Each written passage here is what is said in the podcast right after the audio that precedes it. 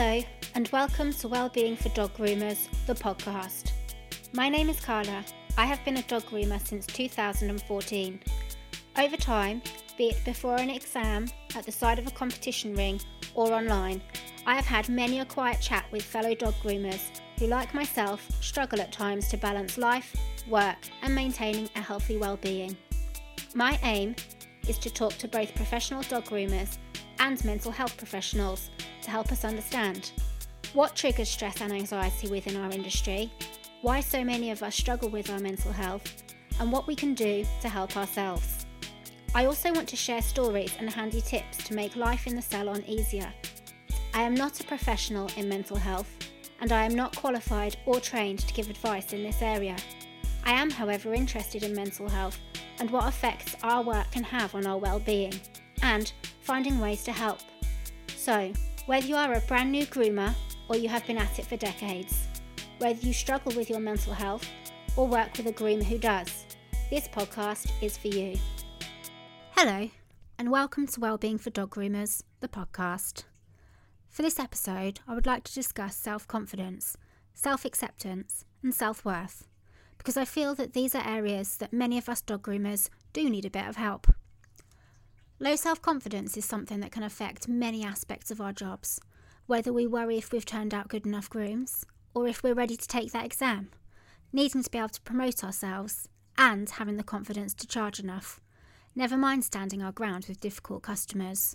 Our job requires so many roles: grooming, bookkeeping, time management, advertising, managing our appointments, and presenting ourselves to the customers every day with excellent people skills and, of course, a smile.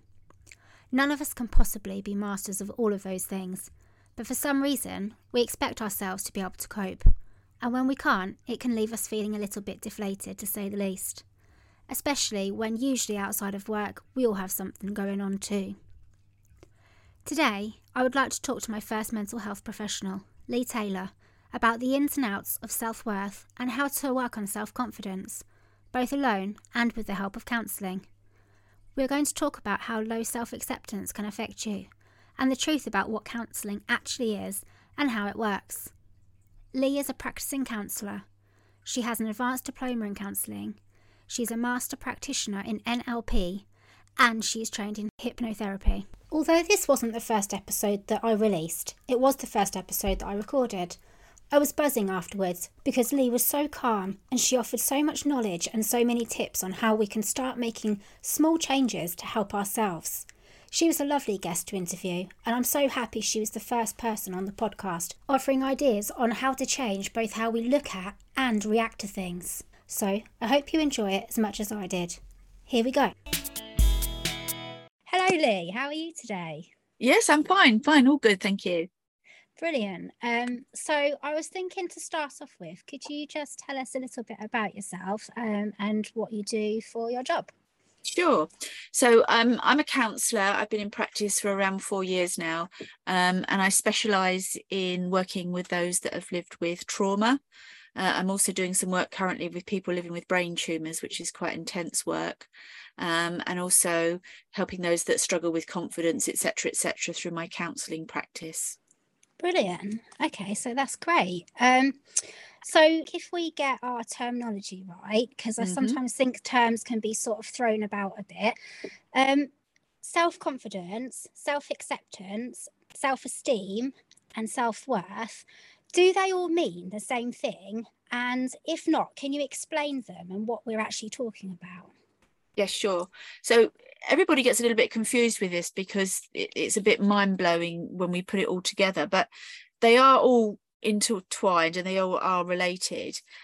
So self-esteem, this is whether you value or appreciate yourself, and this can change as a result of your life experiences and expectations and what happens to you.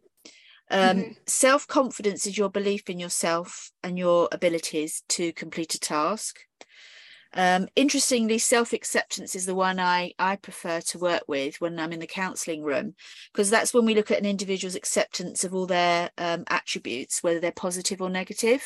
Right. Okay. So very often in life we feel we should present ourselves in a certain way, and then we start challenging ourselves and thinking maybe we're not, you know, we're wanting, and that there's something missing from us. So it's about with self-acceptance to accept exactly where we are, warts and all, so to speak. Yeah. And the last one you mentioned, remind me again. That was self-worth. Yes, self-worth. So again, that's closely linked to all of the three that I've already mentioned. It's where you see yourself in the scheme of life. So if you look at Maslow's hierarchy of needs, which looks at a pyramid, you can Google it and have a look. It talks about self-worth, self-actualization. So that's when we've got all the basics of our lives in a good place. So that's our home life, our relationships, we're feeling safe, we're feeling secure. And as we work our way up the pyramid, we get to a point where we really start to dig in to look at our self-worth. And some people, unfortunately, struggle to go up the pyramid because it's a challenge, but it's really worth it when we get to the actual space at the top and can recognise all the things we've achieved in our lives. And that's something that you can do. So, like, if you do have quite a low self-worth, it's something that you can work on and develop and find a better place. Absolutely. A lot of times clients that come to see me and people in life have been knocked by events, be it childhood, upbringing, parenting has a lot to answer for when it comes to self-worth. But it's really possible with the support of a good network of people in your own tribe, so to speak, who get you to support you. But it's also helpful if you come to a counsellor who can start to unpick where it's gone a little awry and how to get you back on track. Yeah, sort of starting from the inside out sort of thing. Absolutely. Great. Okay. So when you talk to someone in therapy, can you explain how a low self-confidence or a low self-worth might present itself, and how big a part would you say that having like a low self-worth plays in contributing to things like anxiety and depression and other feelings of negativity? Yeah, so there's quite a lot going on there in the question, which I get. Sorry. That's okay. Self-worth, as I mentioned, is around how you feel your worth. So we often do a lot of comparing and contrasting, and I know you're going to come to another question later on about something that can impact on that. Okay. So when somebody appears in the counselling room, very often what they appear for, and what we call in counselling is the presenting issue, is actually not really where the work needs to start. So what we start to do in counselling is start stripping it back. As I said, I mentioned about taking a history of a client and what's happened in their lives, why they feel like they do, and start to understand exactly what's going on for them. Because self-worth can have a huge impact on your ability to try new things. So somebody might come into the counselling room and present as really quiet, shy, timid, not able to step out of their comfort zone. Yeah. So what then happens is the world starts to shrink. So you're trying to keep your world safe and not try and do anything that you feel you might fail on. So what then tends to happen is you never try anything new because you're too concerned about it going wrong or it not having the outcome you wanted. So you don't go and try something new. Yeah. So that's a good starter to explore with a client in the sessions. Yeah, and alongside that, would you encourage them to sort of make smaller steps to, like you say, try something new or get a new hobby or find some new people to hang around with? Does that help alongside the counselling? Yeah, I mean, it's all about baby steps. So the story is, how do you eat an elephant in small chunks? How do you climb a mountain one step at a time? You can't expect to decide that you're going to do the 3 Peaks challenge, for example, and go out in, 2 weeks later and do it. It's not going to happen. Yeah. So you've got to believe and have confidence. So the smaller steps that you take lead to bigger steps further down the line. So these can be very small steps. They don't have to be anything large. It's the fear of failure that stops people acting.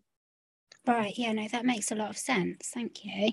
So if somebody listening knows a fellow work member struggles with their self-confidence or anxiety around certain areas of their work, how is it best to communicate both when they achieve something and when you see that they've sort of taken a knock or they've struggled a bit? Yeah, I mean, praise is always easy to give, and I'm not overly au fait with it, although I'm a massive dog lover. I'm not overly au fait with the dog grooming world, but I do understand that it's quite competitive. It can be a bit snippy and a bit clicky potentially. So, you know, it's always good to praise when you see a good piece of work in front of you and to boost that person's confidence. But yes, it's how we deal with the knocks that is more important, and how we build ourselves up when somebody makes a comment or a remark or online or anything like that, and how we can start to put it in a context so that it doesn't overwhelm us and lead us to the point where we then don't want to go to shows, or we don't want to go to competitions, etc., because we think we're going to mess it up. So it's about stripping back the feedback that somebody might give you and actually saying, is there evidence to prove that is true, or is that somebody just putting their own stance on stuff and making me feel inadequate? Because only we can feel that. They can't, you know, people will say, he made me feel terrible. Well, actually, no, you chose to feel terrible. It's about how you choose to break down the feedback that you got in the first place. Okay, yeah, no, that does make sense. So it's sort of like putting it in a box rather than sort of trying to get the instant emotion from what's just been said. It's just really processing it and trying to, you know, get the logic side of it before you go rushing in with being offended or being upset or things like that. It's about pressing the pause button. So it's about responding, not reacting. And our first thought is, I'm rubbish, I'm never gonna, you know, my practice won't last, I'm not gonna be out of business, and panic. Well, yeah, and of course, you know, as a dog groomer, unless you're working for a large chain, you're a self-employed person, and there's a lot comes with that. So, you know, you've got to have that confidence. A bit like a counsellor, it's the same environment. You know, you work alone if you're in private practice, and the only news that you're doing it well is when you get recommended by another, or people come back to see you again and again, and you know that the work is making a difference. So a lot of your confidence, unfortunately, when you're self-employed, has to come from you, and you have to have a conviction that your work is good, and that some people will never be satisfied. That's the reality of life. Yeah, I suppose it's the same in a lot of businesses. You're going to get good customers that are happy with your work, and you're going to get some customers that may suit a different groomer a bit better. You just, I suppose, got to figure out a way of detaching yourself from the emotion of it.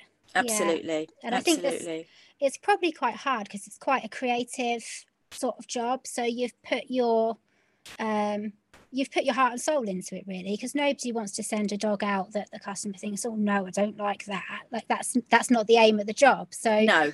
It sometimes, I think it probably is quite hard to detach it, but just thinking about, you know, like you say, taking 5 minutes, taking a breath. Yeah. So what I wanted to talk about next, we sort of touched on a little bit, is the online grooming community is pretty big.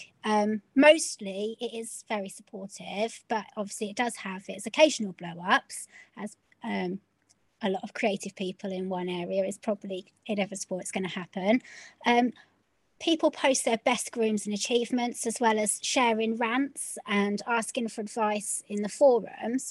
Do you think that overexposing yourself to social media can affect your overall well-being? How do you feel about social media as a counsellor? Unfortunately, in this day and age, social media has got a lot to answer for in terms of the mindless scrolling that people do generally. And the sort of comparing and contrasting that we can do as individuals when you look at all the different platforms that are out there now, with people presenting the most amazing, fabulous lives and not knowing actually the reality of what's going on behind closed doors. So I often encourage clients, and I have little plans with some clients to reduce their social media time for that very reason, because it's very often used as a distraction. So people will sit mindlessly scrolling on the evening when they could be doing something more constructive with their time, or practicing some self-care, etc. And it can be hugely addictive, and there are apps out there that can help limit your screen time. But going back to the original question, I do think it's really important to get a handle on what you view, who you follow, what their ethos is, and is it positive and adding value to your life, or is it leading you down a route of feeling less than? It's really important. And I think sometimes you don't always know what to expect when you go on Facebook. Sometimes you go on and you can, like you say, sit there for ages and have a wonderful time.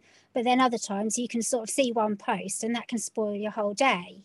Really is a bit of a minefield, really, isn't it? Yeah. It's about filtering out and choosing who you follow, as I said, wisely. And you know, choosing to put aside a period of time, because you know it's all created. I'm not an expert by any means on algorithms, etc., but it's all created to hook you in, to go and send you off to different locations and add new things to your screen, or you might like to follow this person or do this or do that, and it just becomes suggestions. It becomes overwhelming, and you also get that FOMO, that fear of missing out. So you might miss out on an opportunity for something that you wouldn't have seen otherwise if you'd not been on social media. But I do think, you know, setting aside a period of time in a day or a time at the weekend where you just go, right, I'm going to spend half an hour just catching up and seeing what's going on, and then putting it down. It's a bit like, you know, either you don't pick it up at all and do it, or you get good at limiting your time, which sometimes can be more of a challenge. That bit can be a bit difficult sometimes, and it sort of almost ends up being a bit like an addiction in a way, because it just keeps going off. There's no end to it, is there? I mean, it is an absolute addiction. You will find now, and I've worked with clients where they cannot leave their house without their phone. So even taking the dogs for a walk, they wouldn't dream of leaving the house without taking their phone with them. Taking a picture of what's going on, keeping up with what someone's saying. And it's quite scary, really, because it just creates continuous need. And I think, you know, I always advise clients to leave their phones downstairs when they go to bed. They don't take them upstairs. They don't have them in the bedroom. They don't use them as an alarm. They turn them off at night if it's possible, unless there's an emergency. And they just try going out without having to have a phone with them. I mean, possible. I have started leaving my phone downstairs when I go to bed, and I do find actually that it does help, because I think in the morning when you first wake up, especially, you do need that sort of 20 minutes, half hour at least, until you've got to your breakfast and made a coffee before you're sitting there looking at your screen. I find that things tend to sort of taint my day more when I've looked at them as soon as I've opened my eyes, whereas once I've had a bit of time to adjust to the world and wake up, I'm in a bit more of a level mindset, and I've realized what the day is about, and it doesn't seem to affect me quite as much. So no, I mean, it is an addiction. It's a bit like an addiction. It's a loop, so it can lead to physical and psychological addiction, because it triggers the brain's reward system with dopamine. So it can be as addictive as smoking, drinking, etc., because it releases that feel-good chemical, which is the dopamine that I mentioned.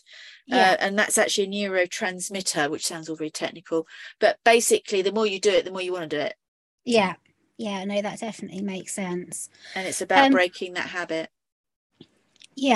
And I think that is very important, especially in this day and age, like, just like you say, to set time aside, because if you don't do it, no one's going to do it for you, are they? Absolutely. So if someone is listening who knows they struggle with their self-confidence and their self-worth, is there any exercises or practices that you can give them to try, or any advice that you can give on how to begin to help themselves? So I think with self-confidence, etc., it's about, you know, reminiscing and reminding yourself about the things that you have achieved in life, because we all are capable and we all do make achievements. It's just we always compare our achievements to others and think they're wanting.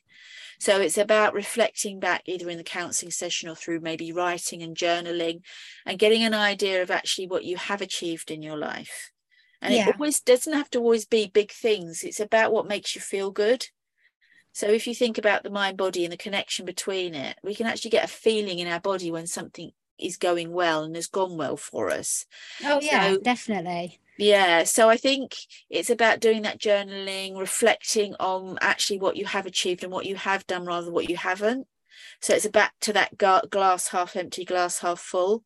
You know, where is your glass? Is it full of what's ahead of you and what's gone before, or is it half empty about the things you haven't yet done yet and think you're a failure over? Yes, because I think sometimes I suppose when you've achieved something, you've spent so long working towards it that when you actually achieve it, it's over in a matter of, like, you know, hours or minutes or whatever. So the uphill sort of climb to it is always going to seem massive compared to the actual end result. And then I suppose after that you're sort of thinking, well, what next? It's over. And then that's, I suppose, so the good achievements and the things that are positive maybe don't stick in the memory quite as well when you're looking at the big picture. I don't know. How do you think? Well, if you think we have about 90,000 thoughts a day. Blimey. Yeah. And about 85% of those are on repeat, and they'll go through the next day and the next day and the next day. And it's also very important to recognise the language you're using to describe yourself. So everybody's very good at being their own worst critic. So what we say to ourselves, we would never say out loud to somebody else, but we're quite happy to do it to ourselves all day long. Yes. So when you say, oh, that was a rubbish cut, or, you know, the dog didn't look even. I mean, I'm not an expert, as you know. Yeah. You know, the dog didn't look even, and X, Y, and Z. It was rubbish. It's not good enough. It's about looking and actually recognising, okay, you know, there's a part of that groom that could have been slightly different, however the overall effect is X, Y, and Z, and recognising that the negative language we use on ourselves is hugely powerful. And once you start recognising that you're doing and stopping it and noticing it, you'll also begin to notice it in other people, how they're very quick to put themselves down.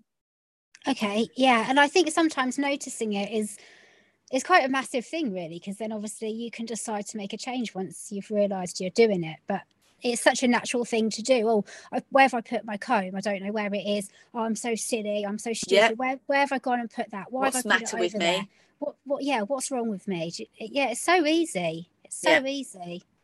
Yeah, so it's about being kind to yourself. So I talk a lot in the counselling room about self-care and being kind to yourself. You know, nobody presents in the counselling room because the world's all going well. And, you know, very often the people that need to be in therapy aren't in it. It's the ones that are getting on the receiving end of someone's behaviour that end up in the counselling room. But, you know, I strongly believe everybody would benefit from counselling, because it gets us to look at certain aspects of our life. And one of them, you know, which is the theme of your session tonight, is about making sure that, you know, we are being our best advocate, and we have our own backs, and we're always constantly encouraging ourselves and noticing that negative self-talk. Yeah, that's really interesting as well, because I suppose if you're a happy person, you're maybe less likely to be carrying those negative emotions with you, such as maybe like jealousy or or I'm not shame good enough, or hate, or even like you say, self-inflicted negativity as well.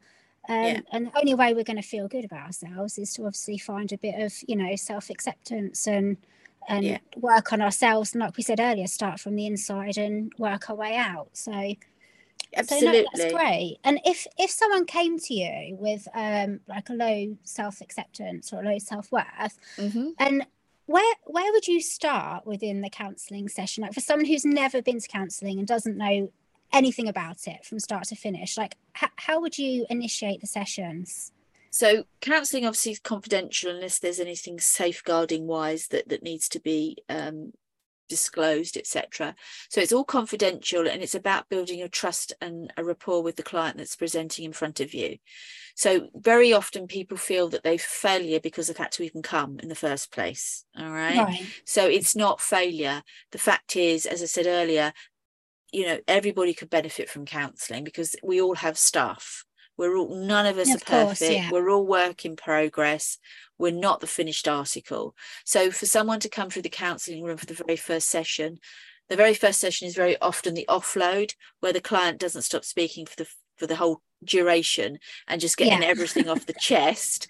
And it's then the work of the counsellor to start unpicking that, and then going back, revisiting, refocusing, re-exploring what the client has shared and the reason obviously why they've come to therapy in the first place, which can be any number of reasons. And it's important that that relationship of trust grows reasonably quickly so that the client can say and express how they're feeling without ever feeling judged, or that the counsellor is going to react inappropriately, and that they don't feel that some things they can't speak about, because that's not the case in counselling. It's very much a sounding board for you to reflect back what you're thinking, with the support of a professional who's qualified to do so, to start you to get you to look at your life and where you are and where you want to go.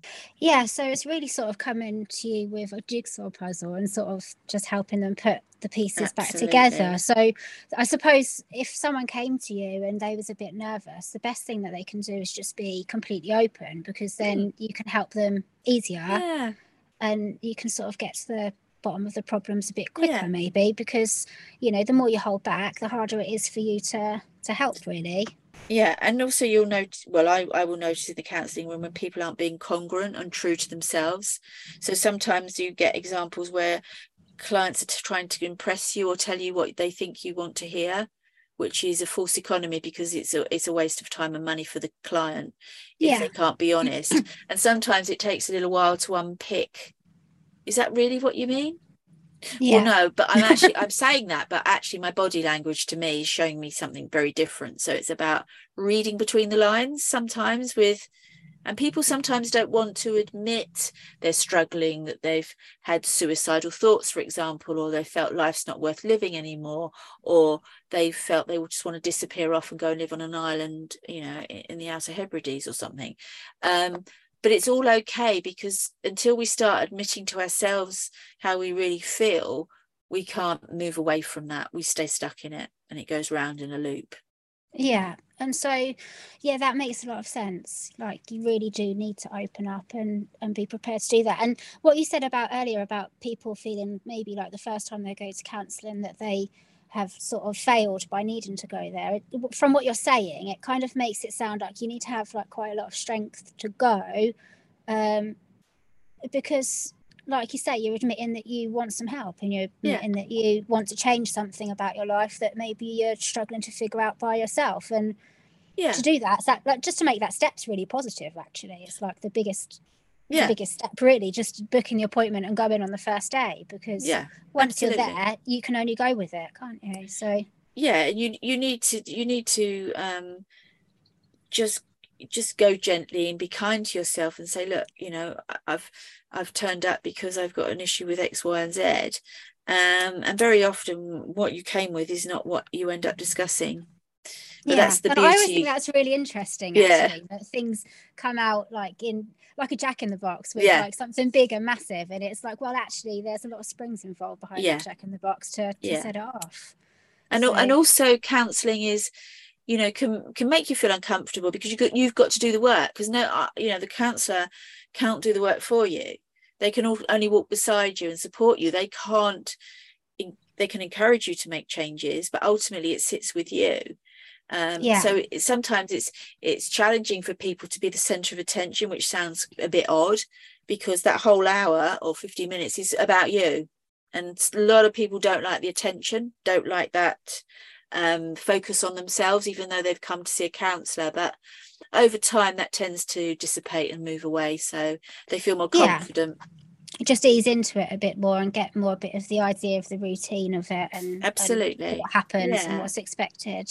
Absolutely. So that's absolutely great. So like you say, you do offer counselling based around a whole array of topics. Mm-hmm. So how do people find you if they wanted to look you up or maybe book a session with you, either online or face-to-face? Because I know you do a lot of online sessions as well. What's the best way to get hold of you? yeah, so I've got a website called thebutterflyprogramme.org.uk, so you can see me on there. Okay. And obviously you can share my mobile number, or I can give it out now, and come through to see me that way. Yes, I do online. Yeah, and I do face-to-face, but might not work for some of your audience. But I think the most important thing is to reach out and have a chat to see if counselling is right for you, because, you know, a good counsellor will spend some time before taking you on as a client, knowing that it's within their powers to help support a change. So that phone call can sometimes, or that reaching out on an email can be really important. Yeah, and so, like, in the grooming industry, we have a company called the Groomer Spotlight who promote qualified groomers, and they provide sort of little write-ups about their members so that people can look them up and sort of scroll through a few and decide who they want to choose and whether they're suitable for their needs. So is there something similar that you can do with counselling, where you can look like within your area and look a bit up about the counsellor that you're wanting to approach before you actually approach them? Yeah, so a good source for qualified counsellors is the counselling directory. Okay. So if you put counselling directory into Google search, it will bring it up, and it'll have counsellors all over the country that offer hybrid, so either face-to-face or online, and the location and the areas that they cover. And they're all verified by the counselling directory. I'm on it, but I'm not active at the moment. And you will find those profiles in your area, so you can connect with a counsellor that's qualified to work with you. And that's really helpful way of letting people know how to find them, because obviously you want to make sure that you're with someone who knows what they're doing, that they're they're fully qualified, and that they're going to suit you, really, because you need to gel. You need to gel, absolutely. And that's what it comes down to. Yeah, fabulous. So I think that's sort of all of my questions sorted, but is there anything that you feel like we haven't covered? Is there anything that you wanted to add to the conversation? Or I think it's just to reiterate what I said earlier, and, you know, anyone who's self-employed is always up against it, because you don't always get the feedback that you wouldn't, and the comfort and the support of an organisation around you. So I'm imagining it can be quite a lonely place. Yeah, groomers that work alone, I mean, that is a long day in a salon by yourself, dog after dog. I mean, some groomers obviously do work in a busy salon, which presents its own other whole array of, like, you know, benefits and setbacks, depending on how you look at it. So yeah, it can be hard when you're working by yourself and not got a team to sort of say, oh no, actually you were right when you spoke to that customer, or actually that tail shape wasn't as bad as you thought it was, you know, I think it was a little bit over judgmental. So sometimes, especially by yourself, that can be a bit a bit like the sea keep coming in and knocking you a bit if you're having a bad day, you know, sort of one after the other. But you know, like I say, sometimes it does have its benefits being by yourself, because you can just crack on and be creative as well. But there's a lot of different things that go into working in different salon situations. It's all good. I think it's just, as well, it may appear daunting to pick up the phone or send an email, but it actually, you know, with some of the stories that I've heard over the years, you know, you can make a huge difference, and sometimes in a relatively short space of time, because you've got that person to sense check stuff with you. And I've seen some real amazing stories of growth and learning that have been quite inspirational. And so, you know, I don't see my role as a job. Actually, I love my work, and it's really lovely to be part of somebody's journey to a recognition of a different future, which is important. So it's great. That work must be really rewarding. So well done you, because it's sort of it's someone like your out of the box. Do you know what I mean? You're not part of the person's life, as in, you know, you're not emotionally involved. You can be, you know, you are someone who we can speak really openly to, and it makes it a lot easier to see the logical side of things, because you can't just, sometimes you just can't see that from inside your own head, I think. Well, no, I can't sometimes. And then you just go round and round in circles and get nowhere. So sometimes it's like someone comes along and goes, presses the pause button. that's it. And I suppose it sort of is as well just getting the spiral to work a different direction. So instead of keep going down and down, you're doing something to help yourself get back up the ladder and absolutely. You know, move forward. So no, that's absolutely brilliant. Well, thank you so much for your time. No, today, you're welcome. It's been good to. I think it's a great initiative of what you're looking to do. So well done, you. Oh, thank you very much.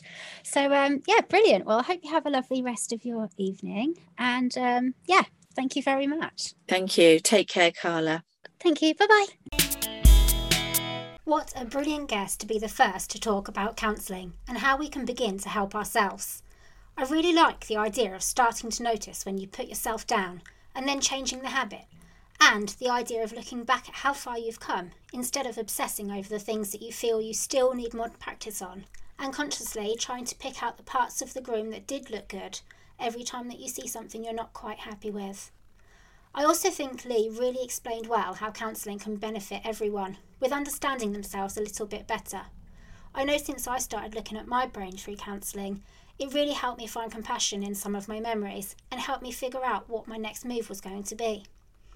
I'm happy to admit that I dip in and out of counselling as and when I feel I need it. I agree with Leigh that I think it should always be an option, especially in times of need. I have included both Leigh's phone number and website details in the show notes. I will also post these on our Wellbeing for Dog Groomers page, and I will post the details of Maslow's hierarchy of needs that Leigh mentioned earlier in the interview. Down the line, as Leigh mentioned, I would like to touch on working alone. I would like to speak to someone with their own salon at home and someone who works mobile, as I have absolutely no experience in that area at all. However, next week we have a brilliant interview with Tanya Salis. Honestly, it was so much fun and I can't wait for you to hear it. We are talking about cold water swimming and cold water therapy. We will be talking about how she feels it benefits her, both when she's in the water and when she's back out of the water again, in the salon and in general life.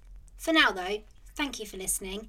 Please follow the Facebook group, Wellbeing for Dog Groomers, the podcast, and let me know any topics you would like me to cover, and take part in the polls and questions on the page. If you want to stay up to date with this podcast, then give us a follow on your chosen platform, and if you like what you hear, then please rate us. For now though, have a good day and a nice weekend. I'll be back next Friday. Cheerio!